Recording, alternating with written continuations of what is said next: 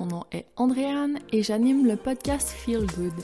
Mon intention avec ce podcast est de te booster avec une bonne dose d'astuces, d'inspiration et d'énergie.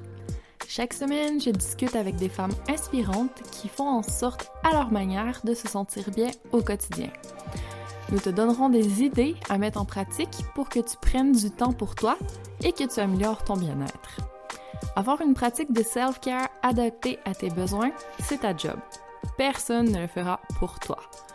Je veux t'inspirer à faire en sorte que ton me-time soit une pause amusante, ressourçante, plaisante.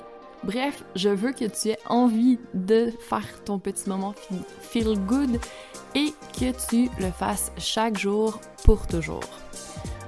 J'espère que tu es déjà ou que tu deviendras aussi passionné que moi par tout ce qui concerne le bien-être.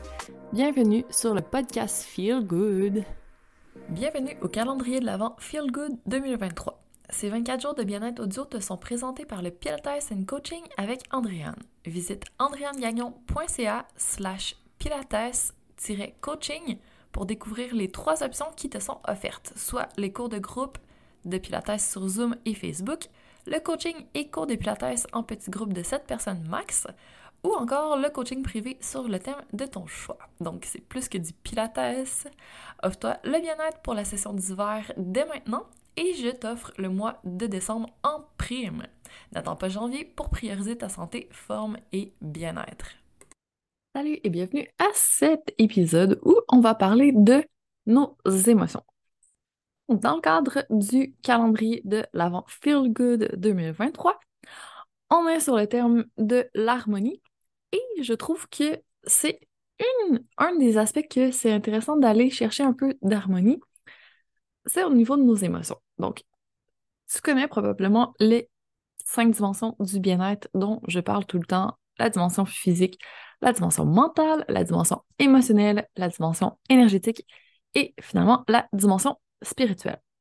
Donc, toutes ces dimensions vont être abordées durant les épisodes du calendrier et ils le sont également dans différents euh, épisodes précédents que tu peux retrouver dans la playlist du même nom, donc la playlist qui s'appelle Les dimensions du, de ton bien-être.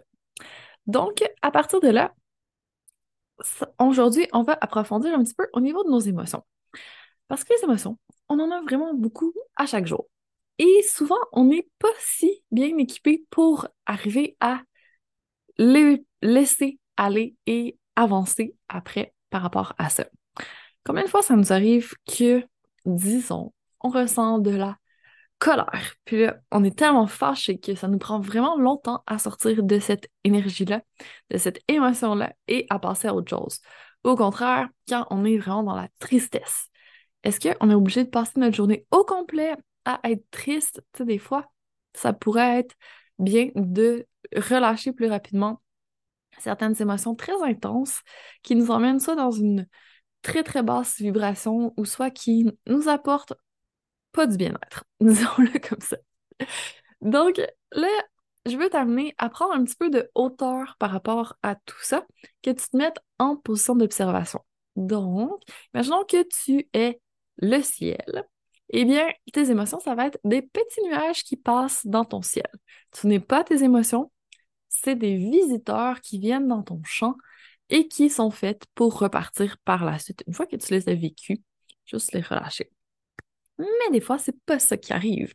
Dans notre journée, on a plein de choses à faire, on n'a pas le temps de. On met des guillemets ici, hein, pas le temps de processer nos émotions.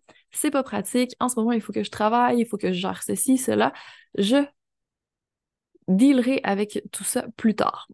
Mais ça fonctionne pas comme ça parce que là, le plus tard ne vient pas. On fait juste passer à autre chose et les émotions, elles restent accumulées dans notre corps.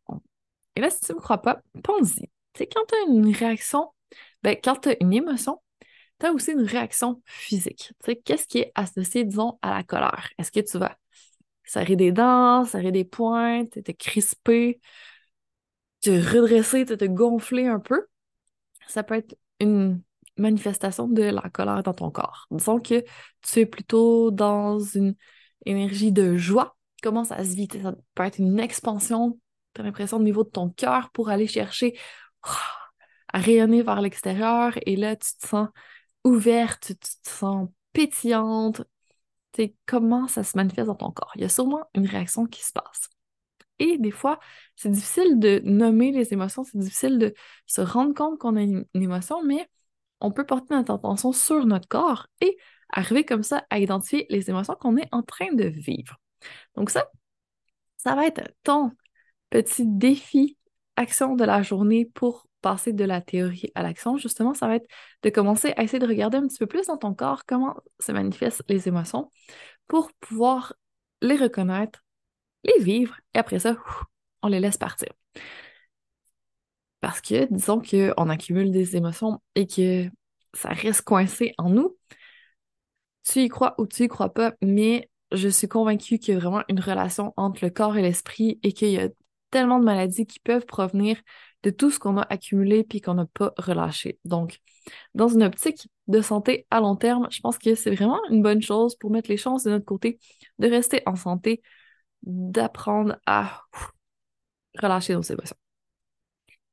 Donc, comment on fait ça? Eh bien, si tu n'as jamais entendu parler de l'échelle des émotions de Abraham Hicks, ça peut être une bonne ça peut être un bon point de départ pour commencer parce que c'est vraiment intéressant. C'est une espèce de hum, cotation, si tu veux, c'est une gradation, c'est une échelle où il y a toutes les émotions et en fonction de quelle est la plus basse vibration jusqu'à la plus haute vibration, la théorie, c'est que quand on est dans une émotion très très haute ou très très basse dans l'échelle, c'est difficile de passer d'un extrême à l'autre. Sinon, c'est c'est la montagne russe. Donc, si on veut changer une émotion, parce que quand on l'observe, on se rend compte que ouais, bah, j'ai pas envie de rester dans la colère, dans la tristesse, dans la frustration toute la journée, ben à ce moment-là, qu'est-ce qu'on peut faire? Et là, la théorie de Abraham Hicks, c'est que quand tu veux passer d'une émotion à une autre, tu commences à monter quelques échelons de la fameuse échelle de gradation des émotions. Et après ça, tu peux progresser tranquillement vers le haut, mais si tu essaies de sauter directement de en bas jusqu'en haut, c'est trop, tu ne seras pas capable. C'est, ça demande, c'est trop une grosse marche à franchir, c'est trop une grosse Donc, si on prend l'échelle des émotions, justement, donc, en bas, les plus basses vibrations, ce serait vraiment la peur, la honte, la culpabilité, la colère. Vers le milieu, là, on a l'agacement, l'ennui, l'acceptation. Là, c'est des émotions, un peu plus neutres. Et après ça, quand on monte vers le haut, on arrive dans le courage, dans le bonheur, dans la passion, dans la gratitude.